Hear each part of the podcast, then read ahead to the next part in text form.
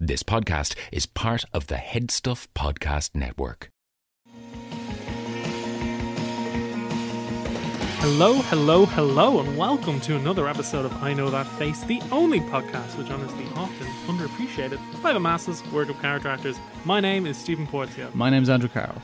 Today, as part of our second entry in our Halloween series, we are discussing Horror Queen, or Britain's First Lady of Horror, Barbara Steele. Ooh, Andrew, yes. run down their history. Welcome to I Know That Face, the podcast with the most stammering and yammering this side of Jimmy Stewart.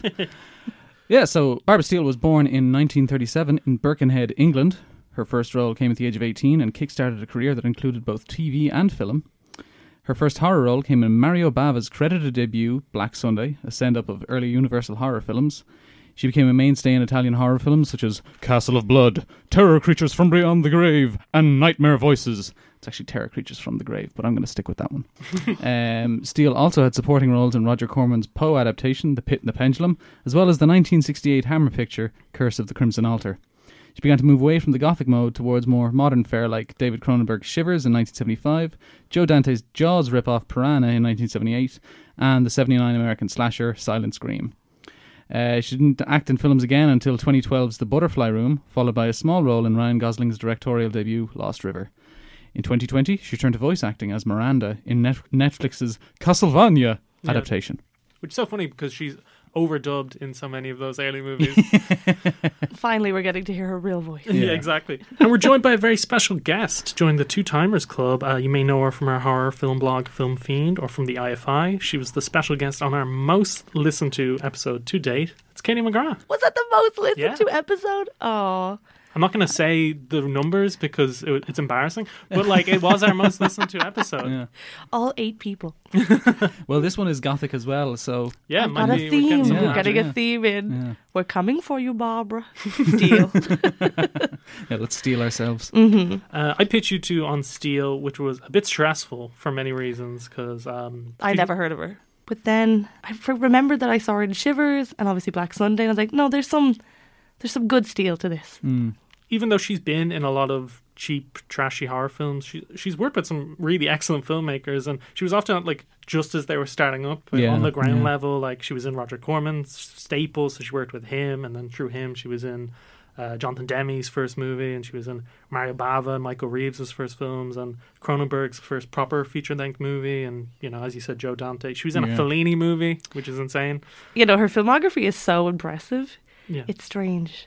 Because she is she is such a good actress, but I think it's just like she's so iconic in her face. I'm surprised I don't recognize her from other things. Mm. Mm. Like she does have that weird, that beautiful exotic dark look, and then like the big beautiful eyes, and it's just framed perfectly with those killer cheekbones, Oh, Yeah. cheekbones those weapons insane. of cheekbones. Yeah. Like they're so sharp, so pointed. But I also think as well she has a, an Eva Green sort of vibe where she can kind of Mm. jump between camp and class really Yeah. well, often in like the same movie. Yeah, yeah, I'd agree. Yeah, And um, like she can play like a hero or a villain, or and sometimes in the same In the movie, same like Black movie, yeah. Sunday, Mm. Black or Sunday, she yeah. can play hype characters while also imbuing them with a lot of layers and depth, like in something like Caged Heat. And she also has a very sultry voice.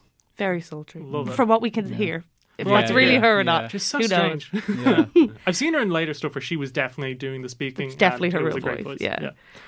And um, yeah, she's had a clear actor career where she's been in a lot of like 60s Euro thrillers. Then the 70s, she works in the US and Canada, and then retiring for most of the 90s Yeah, and 2000s much, yeah. before a bit of a resurgence lately. yeah. Um, so we get into her breakthrough, Black Sunday. Uh, Yeah. You liked it quite a bit. Yeah, I Do you want to break down the plot? Uh, so in 1630, a witch called Asa Vajda is uh, burnt at the stake and has a mask hammered through her face by her brother, the Prince of Moldavia, I believe the country is. She places a curse on his lineage, and 200 years later, in 1830, two doctors are traveling through Moldavia and meet Princess Katia Vajda, who is Asa's descendant. And basically, the do- in investigating her uh, Asa's tomb, one of the doctors cuts himself, and uh, the blood basically brings Asa back to life to uh, uh, try and steal Katia's youth through some form of satanic witchy vampirism. Hmm. It's like a send up of the early kind of Universal horror movies. Hmm. But just a Um, bit more lurid and like a little bit more sexual, yeah, a little yeah. bit more violent in, a, in a really cool way. I. Yeah. It looks Yeah, it- gorgeous. Yeah, it's kind of it's because it's got like the same sensibilities of a Universal horror movie, but and it but it's uh, it's also coming along at a point where Italian movie Italian horror movies didn't really have their own uh, identity. Like you know, you don't have like giallo movies uh, like that Dario Argento, Argento and Mario Bava would also later make famous. Um, and you don't have like the horrible like dripping zombie movies of Lucio Fulci or like even the where people brought in found one of the first found footage movies in Cannibal Holocaust, which um yeah, it's a really gorgeous movie. I think even if it is in black and white, and like I think a lot of Italian horror movies are known for their color, no Yeah. matter how unrealistic the color is. No, it's definitely a precursor to like pretty much Italian horror. I think it's such a staple of modern horror in general. I think people rip it off all the time. Yeah, yeah, And I think it's like a genuinely scary movie in parts. There's Yeah, that scene yeah, for where sure. It the, is, yeah. the teenage girl is going to milk the cow and she doesn't want to go because it's near the cemetery and her mom is like go go go and then at the same time barbara steele's evil witch has um, resurrected her henchman from Yeah. the grave and Mm.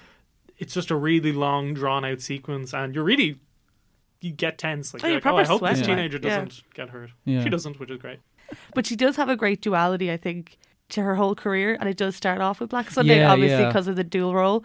But she quickly just goes from like, I think someone had it in a Guardian article I didn't remember enough about, but it says she epitomizes either sweet innocence or malign evil. But either way, it's wonderful to watch. yeah, Yeah, yeah. yeah like it's so yeah. she just turns on a dime.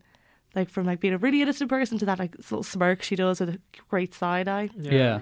Like Katia is like she's such a reserved and steely character. uh, how long were you waiting for to Yeah. say that uh, about five minutes. Um, she's trapped as she is by like the expectations in terms of class and gender gender that are put upon her, whereas Asa is like much more independent, but also evil because of that independence. So it's hard to say which is better. Um, and but it's it was still rare at that time to see like repression and liberation played by the same woman. And it kind of shows how far we've come in terms of horror films and films in general. Now that we have female characters who are able to embody both yeah in, in the one character as opposed to splitting the traits between the two and then just killing off the one that was uh, you know sexually liberated or uh, you know just a, a bit darker Mm. and she gets a really good like superstar introduction because there's this like Star Wars esque opening crawl, and the narrator is describing her vampire character being sentenced to death for sorcery. And as she's about to be burned alive, we see her from behind first before she turns around towards the camera, and the camera like pans in on her face. And um, it's almost like Bava is being like, "Get ready to see this actor for the next twenty years Yeah. in horror movies." And right before she's about to be killed, her character delivers this like Shakespearean monologue, placing a curse on her brother and his descendants. That's really stirring. Like she says, "You'll never escape my vengeance, or of Satan's. My revenge will seek you out, and with the blood of your sons and of their sons and of their sons, I will continue to live forever." And I was ready to praise Steele for that delivery until I realized that uh, she was dubbed. Because, um, Yeah, that's kind of annoying. The whole Mm. I was like, what a beautiful voice, and I was like, mm, Yeah, I will say, compared to most of Italian horror movies around this era, which we talked about in our last episode, the dubbing here is quite good. yeah I didn't it really is, notice Yeah, it. yeah. But I also think like Steele's physical performance is excellent in that opening scene, like the way her eyes bulge as they are about to be put into the iron mask, Mm. or she's her face is about to be put into the iron mask with the spikes, and the way she looks up at the sky, crazed as she says the word Satan, and you hear Yeah. like the thunder. Like, Yeah. It's very effective, and um, like she's playing these two characters, uh, one that's camp and one that's quieter and more down to earth, and you can always tell which one is which. And Yeah. that's pretty important, especially given that there's a scene where one pretends to be the other. yeah So that's yeah. impressive. and also like one of them is spends most of their time in a coffin in the movie That's So true like, too. oh yeah this one is This kind one's person- this one is Just chill. There's yeah, the bit where she takes over. They yeah, swap yeah, kind of yeah. bodies. Yeah, It's yeah, cool. yeah, yeah, Um, I liked it a lot. Well, we go into Pin the Pendulum, Sure. which is her pretty much immediate follow up to Black Sunday. yeah. yeah, I Yeah. think this is where she was like, I'm going to be a scream queen, but though she doesn't really scream a lot Hmm. in any of her films, which is ironic. Um, yeah, I'll break down the plot. So there's this guy goes to Spain when he hears his sister Elizabeth, played by Steele, in a brief but very pivotal role, has died. Her husband Nicholas Medina, and an incredible Vincent Price, Mm. uh, the son of the best torturer in the Spanish Inquisition. like if you're doing torturing, The get best his little dad torture in. house in town. um, yeah, so Vincent Price tells his wife's brother that the wife has died of a blood disease, and Francis finds this hard to believe. And after some investigating, he finds out that it was extreme fear that was fatal to his sister, and that she may have been buried alive. And strange things then start to happen in the Medina castle. And I know you two are mixed on this film, but um, I really loved all the colors and the gothic aesthetic, and it's less than 80 minutes long, and the pacing is really good. Every scene, there's a progressively larger revelation that uh, just gives the movie this propulsive energy, and the big reveal, which I think is usually the worst part in movies like this. Like the build up is always better than the payoff. Is actually the best bit of the movie, I think. Yeah, the third act of the movie does just slap. Like it, It just goes yeah, yeah. Grade A to the left. Like Vincent Price is just pure deadly. Yeah, it's so good. when he just changes, he's like Barbara as well. The way they, he kind of is two people. Like he does just kind of Yeah. turn. Yeah. Absolutely, yeah. And has like Turns this into his snap father, moment. pretty much. Yeah. great. And it's just so different. And the physicality, he just like takes over. This is just like turned into a Vincent Price appreciation podcast. Next Halloween, next Yeah, year. Yeah. Because it's it's like someone it's like watching someone rev a motorbike's engine until it Mm-hmm. explodes because you're starting off with- and then it just goes and then I'd rather have that than Sinister, where it's like, oh, the build-up's really good, and then it's like, that's just a guy, Yeah. like a hat. just a guy. Um, on Steele, I'd say that her absence, or the absence of her character, haunts the movie. Like, there's a lot of talk about Elizabeth. Uh, portraits of her hang around the castle. Price's character says how he tried to capture her essence in paintings, but was difficult because she had such a unique quality, uh, which is sort of naturally Barbara Steele's vibe. the vibe. cheekbones kept cutting the canvas. And then about 25 minutes into the film, we have the, we see this really long, hazy flashback with just short snippets spliced together, rendered in these weird looking, bold color filters um, of Oh, Steele and so good. Price's life together and her mental disintegration. And Price narrates them from the present day, describing them to Steele's brother. And I just love how impressionistic they are. Like the sicker Steele seems to become the more foggy and mysterious the Yeah, visuals yeah. are, and almost like old film There's just a kind of a great quote from the director Roger Corman about it, where he's, he's he kind of describes these sequences as like twisted and distorted because they're being experienced by someone on the rim of madness, Oh, that's which smart. is great. Yeah. Great little quote. Mm.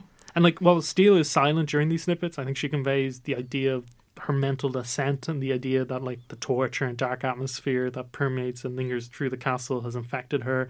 But also because it's Price's character narrating it and the visuals are so strange, you you wonder can this be trusted? You know, and because it's Steele in this part, someone who goes on to make a career stealing scenes in movies like this, like you assume the Stealing? character. It's the ah, wrong, You old it's the wrong, it's the so-and-so. wrong pun. it's the wrong spelling.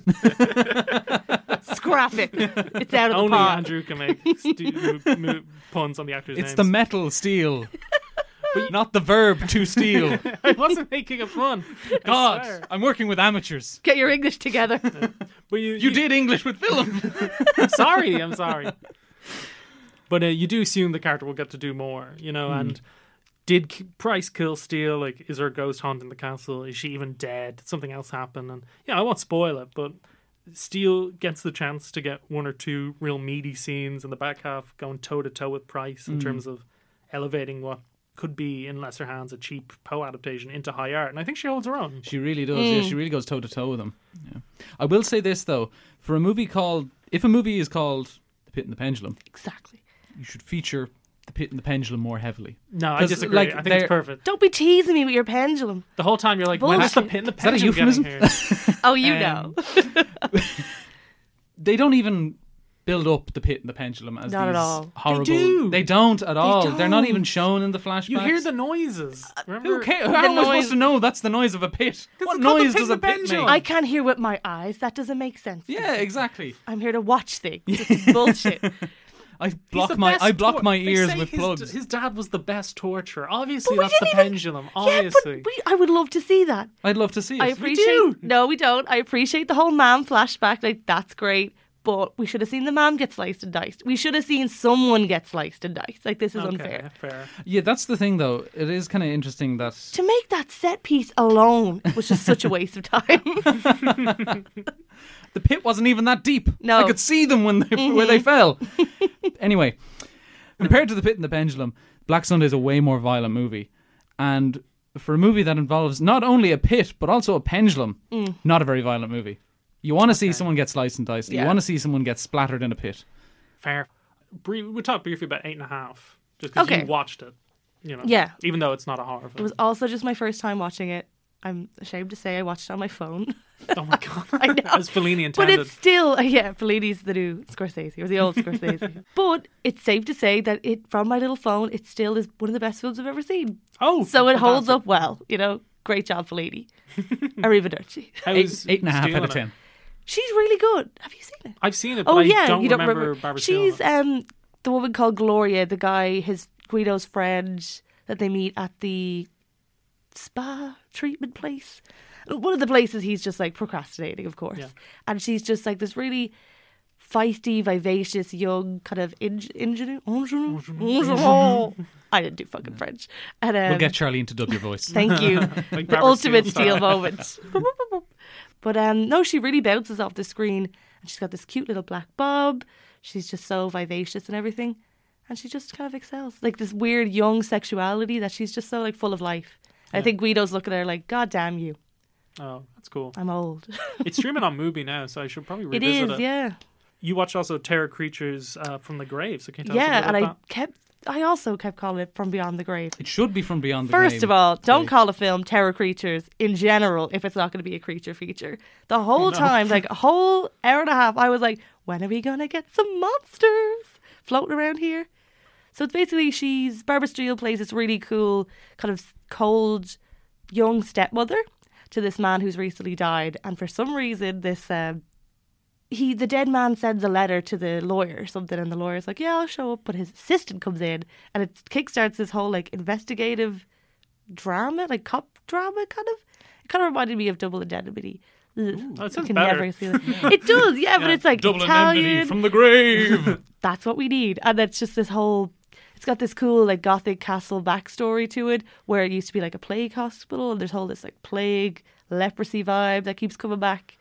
And Barbara just plays this like whopper vain bitch who's like cheating on her husband as usual with the a doctor. She's always screwing the doctor. Yeah. Always an adulteress, always screwing a doctor, and always looking in the mirror. My Jeez, queen. gonna watch this tonight. Yeah, no, I would. really good. when it started off, I was a bit like, oh, here we go again. There's another one. But then it just has this, the music in it is just so melancholic. They have this weird, like, child lullaby that gets played all the time. And it's really hypnotic. I was like humming it That's all day cool. long. And my roommate was also humming it all day long in the kitchen. So it does, like, infect people. Nice. Yeah. Yeah, that's cool. I'm gonna. okay, I, I should point out that you watched a lot of, tried to watch a lot of these '60s movies, um, and were so bored by them you turned them off. Yeah, I watched a lot of like minutes. 30 minutes of like the terrible Dr. Hitchcock, the That sounded gross. That yeah, movie. it wasn't. I wanted to. I watched a bit of The Ghost. Couldn't finish that either. I watched this thing She Beast, which was kind of my bad movie.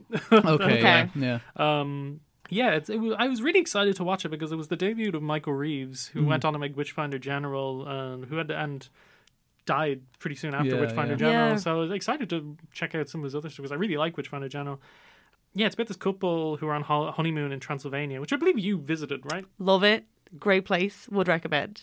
Cool. Anyway, they're they're in Transylvania and they have a car accident, and the wife Steele plunges into the water, and her body is possessed by the spirit of an 18th century witch who was killed by local villagers and is hell bent on avenging herself on them. So, not a beast.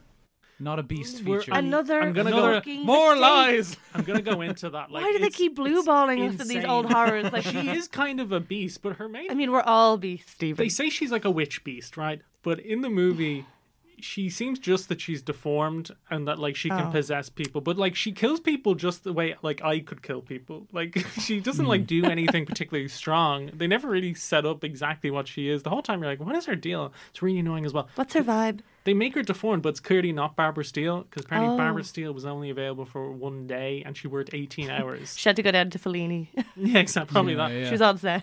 it's sort of like what if Transylvania, what if a Transylvania set horror took place in the USSR? Because it's set in modern day for when this movie was being made, when Romania was a Soviet aligned Eastern yeah. Bloc, but like Van Helsing's descendant lives in a cave because the government repossessed his castle. Oh my god. no one wants That's to terrible. report anything to the police because they, they think they'll be falsely imprisoned. Um, when It's they dreadful storytelling. Van Helsing was Dutch. You can only get a pint with a substantial meal. It's crazy. When they when they do tell the police what's going on, the police say things like, "That is a superstitious and subversive remark. I shall make a note of it." There's a lot of this stuff. However, like it, it feels really thrown together in a rush, uh, which reading about it appears to have been the case. There's this line where and it has like no atmosphere and tone. And this IMDb quote says, "Horrified by the outrageously comical final car chase scene shot by the second unit, director Michael Reeves reluctantly decided to keep it in without a cut. Not only because it couldn't be reshot for budget reasons, but also because the film's 75 minute running time was short enough as it was.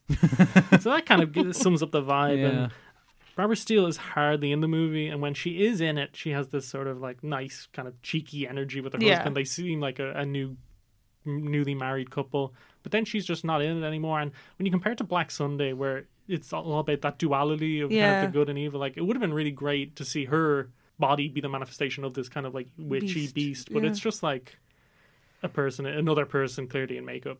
Doesn't even have like a similar body shape. it was really, it's really poor. It's a fat man. Yeah, Hair. it's not a fat man. As you heard in the intro, this show is part of the Head Stuff Podcast Network, Ireland's largest network of independent podcasts. There's plenty of other great shows to check out on the network. Here's a taster of one. Okay, it's Jibs here from Pints of Malt. So our podcast is basically a group of Irish Nigerian lads who tell their stories, growing up in Ireland as well as Nigeria, and we share our experiences with all of y'all.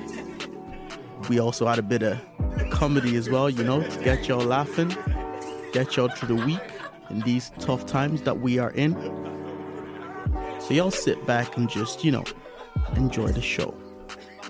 As Jib said, we're the Pints of Malt podcast. You can find us on all streaming platforms, including the Head Stuff Network. And now, back to the show. I was the only one to watch Caged Heat, which is the debut from Jonathan Demme, who, who would go on to win Best Director for Silence of the Lambs and make other acclaimed dramas and thrillers like Philadelphia or the Manchurian Candidate remake, and comedies like Married to the Mob and Something Wild. And from seeing his movies and hearing people talk about, seeing some of his movies and hearing people talk about him, he was a very humanist guy with this like anarchic spirit, which I think is really present in Caged Heat, even if I don't think he had worked out how to make a movie yet. Mm. Like as you can guess from the title, it's one of those women in prison exploitative movies that were very popular around the time. For their... Love a women in prison movie. I haven't seen many of them, I have to say. We watched one I thought in college. Or Did we? I thought we did. I think I did.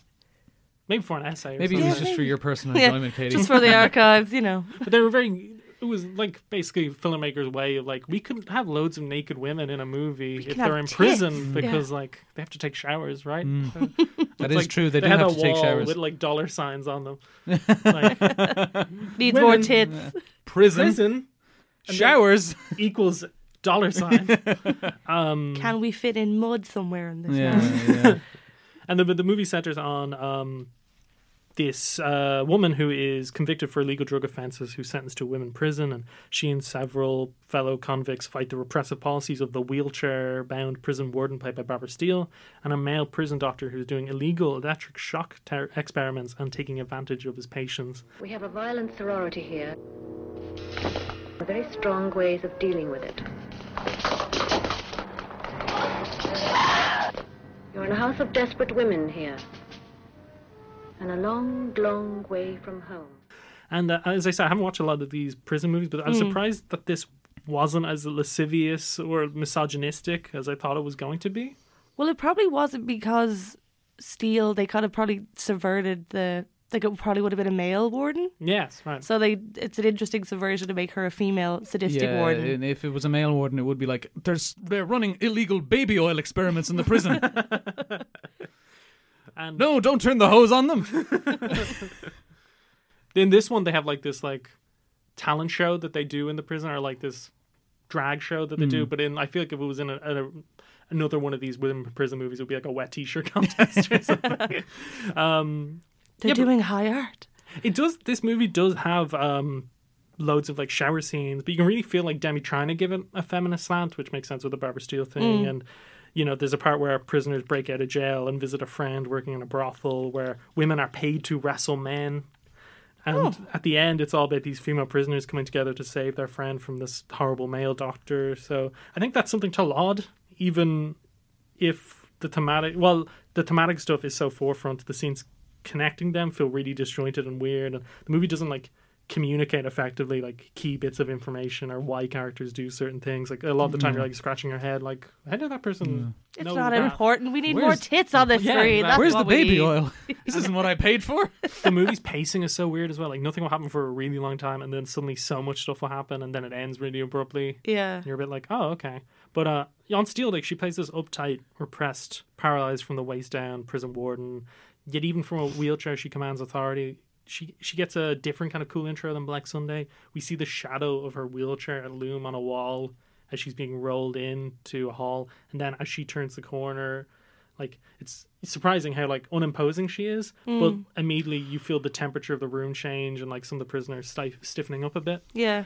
And then, then there's a there's a couple, as I said, there's a couple of prisoners put on this uh, body drag show, except they're doing impersonations of men, which is you know another Jonathan Demme weird touch. And she's repulsed by it and shuts it down and puts one of the participants in solitary. And then later on, she has a dream that she's participating in it and can walk, and she's doing this cabaret show where she's dressed like Liza Minnelli, It's Elijah. and she's saying things to the she's saying things to the prisoners who are in the crowd like, "Don't you realize it was sex that put you behind bars in the first place? Stealing to dress better for a man, killing to eliminate a sexual rival." And it's like she wants to be part of the show, but she can't because of her legs. But it's also a power fantasy, so it, it's weird, and she kind of feels a bit like a tragic villain. Yeah. And later on, at one point, she makes the doctor give one of the prisoners who she thinks murdered an elderly member of staff, and she didn't, uh, electroshock therapy. And when she orders it, it's, which is really funny, she's like, CPT! Like, she's like ordering the person to get electric shock therapy. Um, she's happy to give have the doctor do this because it stops the patients from being violent and rebelling and gives her control. And she's she's pretty much like emblematic of that type of female authority figure you often hear about after an injustice where they're very cruel to other women who fell in hard times or had a tough upbringing or were treated unfairly. And some of the prisoners in the film talk about being jailed for killing men in self defense. Yet when a, a male fellow figure of authority is clearly shady and abusing his position and committing crimes, they're like, "You seem trustworthy," and and because like the movie makes it clear that like she doesn't know about the sex crimes the doctor is committing, Mm. Yeah, yeah, yeah. but she does like enable him Yeah, to commit yeah. them. So like it's not a great movie, or and maybe not even a good one, but it is interesting. It's Yeah. got something going Yeah, on, yeah, and like yeah. it's clear that the you know Demme went on to do a lot Yeah. great work. I'll tell you what is a good movie. Shivers. Shivers. Shivers But, is uh, so what- what I wanna good. say, Caged Heat is clearly someone kind of understanding what themes preoccupy him, but not really understanding how to make a movie yet. Whereas I think Shivers is so different, where it's like he's just arriving fully formed. Like this is Yeah. the stuff that David Cronenberg is going to be making movies about forever. Yeah. Like these topics, and he, it's already so well made. The only thing is maybe some of the acting performances are a bit stiff. Or Very true. Yeah. Well, that's just the 70s, man. yeah, it's Yeah, true. that's true. People yeah. are weirder back then.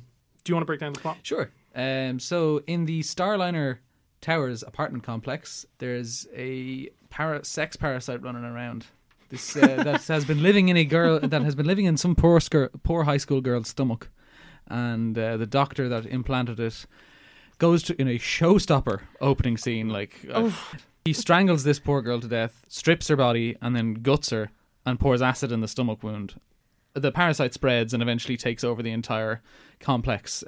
But yeah, after that hatchy matchy opening, it's like it kind of it's kind of becomes an ensemble piece from there, where it's just all about these different people's lives and uh, all these men with really really deep voices, Yeah. um, and with parasites living in their guts, and then eventually the parasites take over and they all start, you know, become bursts into an orgy. They're hungry for sex. love. Yeah, aren't we all? Um, but, um, but not that desperate. Um, burst into an orgy of sex and sometimes violence. And Yeah. it's really, it's real. It's a really gnarly film.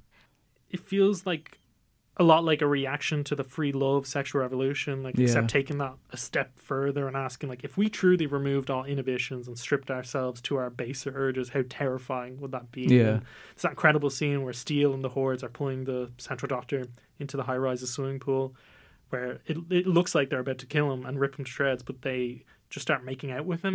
and it's almost more scary. It's so strange. Yeah, it's like a it's like Canada's sexual answer to Night of the Living Dead or something. Yeah, it's Yeah. like a really understated slash revolutionary zombie film. Yeah. Like completely turned Romero's like whole idea of what a zombie is on its head. Because they're technically zombies. They are dead, usually. Yeah. I think it's it's one of the only films that's made me like. Have you ever done that thing where it's you're so uncomfortable and kind of shocked and scared in a movie where you're kind of lifting yourself out of your chair just with one eye open. Yeah, I was wincing a lot. Yeah, like the bit, not necessarily the climax, but the bit. No, the movie climax. Maybe. oh right, sorry, yeah. Um, but the bit in the elevator where the waiter from the Oh Ho- God, the Starliner little tells- girl. yeah, because he Oh. obviously like infects her mother, Yeah. um, and then you don't you don't see what happens to the little girl. It's but it's clear like she's got a parasite in her. Maybe we don't need this movie. Maybe we were better off without it. You know, just in certain scenes, I'm like, Ugh. Yeah. it really does make you shiver. You were you were saying that like we would that movie would never be made now. And, Oh my like, God, There's a reason not, they no. remade Rabid. They didn't Yeah. remake Shivers, Exactly. you Yeah. know? Yeah. Um, yeah, but just on Steele, like she plays Betts, um, a lesbian Mm. who seems to have a crush on her friend who's married to this guy who's cheating on her, which led him to catch the Yeah. parasite. So this friend keeps going around to Betts and saying, "My husband's acting so weird. I don't know what to do." And Betts is being supportive but a little flirty, Mm, respectable amount Yeah, of yeah. flirty. I'd Yeah. say. But then later, when she gets infected with the parasite, and her most vulnerable in the bath. Yeah, it's a really that's that's, that's another I really will nasty never scene. trust bats again Mm. after this film. And then They're when she rotten. after she's possessed by the parasite, she like stands on the glass that knocked over. Yeah. It's, it's Mm. all- so thing, the whole thing is horrible. Yeah, after she gets infected by parasite, she's super aroused, and her friend comes over to cry, and Steele's stroking her hair to console her, and just gets so horny. and she starts repeating over and over again, "Make love to me." Yeah. Make Love to And me, they do. Janine. yeah.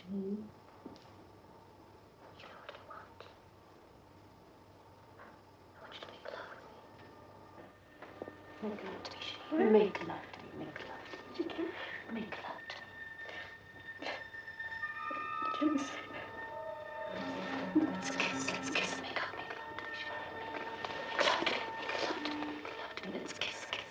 And part of you, against your better judgment, is like, "Good for her," because you know she had a crush on her. Fly that freak flag, bitch. Yeah. And the other Go. part is like, "Oh, this is terrible. The parasite is spreading." Yeah.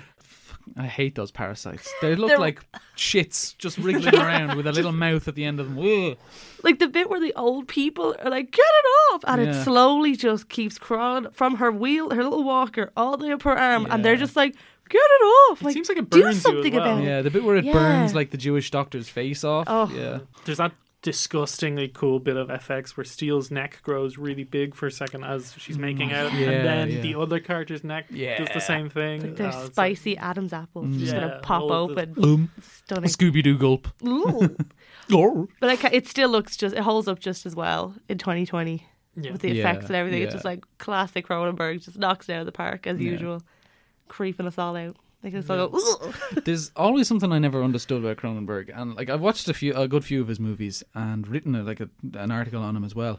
Um, Subtle you can plug. find it at headstuff.org/film. Uh, I think you talked about Shivers explicitly, right? Yeah, I did. Yeah, it's like he's always.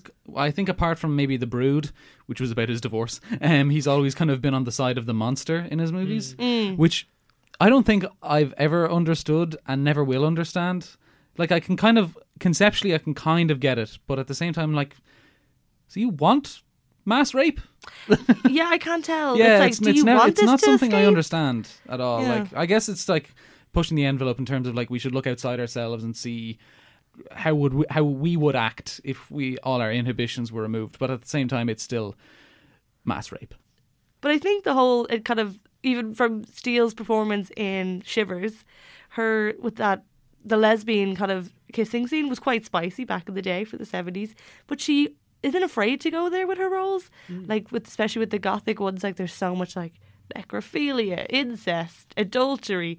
Like she's not afraid to be like the shocking other woman or the villain, which I love. I love a woman that embraces that. Mm. She loves like the dark side of things. I also really like in how Shi in Shivers that we don't really. It's never explicitly said that she's a lesbian, but just in those early scenes, Yeah. she's like she, it's all her. She it's not explicit. Like she's throwing out that vibe, Mm. and it just makes the payoff of that when she is infected and her stripped to her base urges all the more interesting and loaded and it's a lot i feel that scene's a lot more gripping than the other scenes in the movies where you're just watching hordes infect each Yeah, other like that one has like emotional stakes and it's mostly down to Steele I'd say, Yeah. 'cause i don't think the other actress is doing a lot Oh my god, no, Janine's terrible. I'd say eighty percent of that cast uh, don't know how to act, and worse, don't know how to react.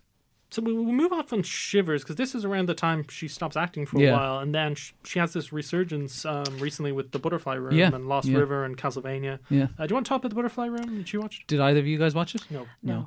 Okay. All right. I fell asleep. It's, watched I guess it's up to me. Barbara Steele plays Anne, who's a reclusive older woman with a relatively normal fascination with butterflies. She, uh, you know, kills them and pins them into pictures and hangs them in a room. Not Hence a weird hobby at all. it's good, you know, plenty of people do it. Uh, uh, but worse, she has an extremely creepy obsession with the youth and purity of pre-adolescent girls. The movie opens with a young girl taking a bath, and the bath, it's when she gets her, uh, as you said in, in the last steps you were on, Katie, her dreaded period Oh no! and uh, the bathwater, you know, turns red and whatever. And um, uh, it's implied that she's uh, Anne's daughter, and Anne comes in and is like, "Look at this mess! Look at this mess!" and like half drowns her in the tub full of bloody water, which is like Goes ugh. full carry. Yeah, yeah, full, ca- yeah, yeah, full carry basically, uh, because this is like essentially a film with multiple different different uh, mother and daughter stories, basically told in one movie. Like there's Anne and her daughter, and then there's Anne and the young girl next door. There's Anne and another girl that's told through flashbacks, and then there's that girl's mother who's like a one-legged prostitute that pimps her daughter out to old women so her daughter can get money to bring back home. It's crazy. Yeah. Um, and it's like it's a stacked cast of like genre movie actors who I didn't realize until I like actually went through them because there's you know, obviously there's Barbara Steele, there's Ray Wise from Twin Peaks and RoboCop, you know Leland Palmer, uh, there's Heather Langenkamp from A Nightmare on Elm Street, Nancy in Nightmare on Elm Street. There's Camille Keaton from uh, who's Buster Keaton's granddaughter and was Oh, wow. in the Giallo. What have you done to Solange and I Spit on Your Grave, the Oh, rape wow. revenge movie. Uh, Adrienne King, the final girl from the first Friday the Thirteenth, and then there's PJ Soles, who was in who played I think Nancy in Carrie, and then the girl who says totally a lot in Halloween. Oh yeah, she's Yeah, great. She's amazing in that movie. I love her. Um, and obviously the Joe Dante, the director of Piranha, which Steele was also in, and the director of Gremlins. I think it was it Gremlins? Yeah, Yeah. Yeah. yeah. First uh, yeah. he has like like a little cameo as a as a taxi driver as well. So. That's basically all the main cast I've listed there, and they were all in like horror movies from That's the seventies. and It 80s. sounds like we have unlimited episodes now just from that list alone. yeah, yeah, pretty yeah. much, yeah, yeah. So it's kind of like a homage to like the great De Palma psychological thrillers of the seventies. And I, in my original message to you guys about it, I was like, it's like a, it's like someone made an AI watched ten thousand hours of De Palma movies. but it's not. That's not true. It's uh, that makes it sound very mechanical and robotic. But I think this movie, this the story is told with a lot of heart, even if it's not told with a whole lot of money. Yeah, it's it's just rare these days to see a film kind of this weird and odd with such a stacked cast and. um there is a weird bit because it goes back to the flashbacks uh, of uh, Anne almost drowning her daughter in the bath, and they just couldn't afford someone, uh, so they have Barbara Steele do it. But Barbara Steele, I think, was, I think she was around seventy one Yeah. in 2012, yeah. and so they just use you know the Instagram face tune thing where it smooths out people's wrinkles. They just use that. Oh wow. If like it works, put- it works. Yeah, it doesn't work. doesn't it's like someone work, put Vaseline on the lens of the camera. And like it's the the weird thing about the film is that, and this is the part where it kind of uh, it's a little converges into a little bit of meh terri- territory for me because like it's a non-linear timeline, and it kind of ma- it like every decision made by the characters at the start is totally insane. Like you have no idea why they're doing it. Yeah. And then as it goes towards the back end of the film, you're kind of like, all right, I'm a little bit more aware of why they're doing it, but this still seems crazy. Call the police, please. Someone call the police. You know, Steele is great. She's um, obviously like insane, the most insane out of all of them. Um, like she just sprays acid in a man's face at one point, and then she's she like goes to a, in one of the flashbacks. She goes to an apartment and takes the elevator up, presses the stop button, opens the floor of the elevator, and starts spraying acid on a body below in the sh- in the elevator shaft. And you've no idea why she's doing it. And eventually, you realize why she's doing it, and you're like, this is still insane. like, there's no reason. There's no. Why isn't she in jail? Oh damn! yeah. I wish I watched it now. It's a great. sake. It's a great movie. I'd say. I want. Yeah, I'll watch yeah. it during the week. Yeah. It reminds me of Greta from what you're saying. Yeah, actually, Well, yeah, that's the one psycho older forgot to make. ladies. Yeah, Um, also, Barbara Steele's in Lost River. We should mention, Mm. um, uh, which we talked about in our Mendelsohn episode. And yeah, not a not a role I remember. Oh, To be honest, she, she doesn't really do much in the movie, but like she's cast in the film because I think Ryan Gosling really likes Bava movies. And Mm. Blank Check, the podcast we were talking about Lost River recently, and they were saying that uh, it's him trying to make a Bava movie with the same sort of atmosphere and aesthetic, but without putting in all the kind of gore Yeah. and the kind of gnarly stuff that Bava had to put in those movies to make them sell at the time. Like he's just literally into the weird vibe, Yeah, yeah. and he cast Barbara Steele in it as Saoirse Ronan's grandmother, who has been mute since her husband died and just watches the TV all day of like footage of her her wedding, isn't it? of her yeah, wedding. Yeah. and it's um, it's kind of like very melancholic, kind of sad performance. She didn't get to Yeah, do much, yeah. but it's, it's kind of nice that Gosling included her in the movie, and it's a nice bow in her career because she's working with another debut filmmaker. Yeah, that's Yeah. true. Yeah, um, we wrap it up there. yeah. Sounds good to me. Rate, review, subscribe wherever you get podcasts. Email us at I know that facepod at gmail.com if you have an actor you want us to cover on the show or that you'd like to be on the show to talk about somebody. Maybe you work in media. Uh, follow us on Twitter and I know that face P1. Follow us on Instagram at I know that face. Thanks to Charline Fernandez for editing and for running the Insta page. Andrew, where can people find more of your work? You can find me at the Head Stuff Gaming section where we talk about what we play, why we play, and how we play it. And you can talk to me on Twitter at AndrewCarroll0, or you can chat to me on the I Know That Face Twitter as well. Katie, anything you want to plug?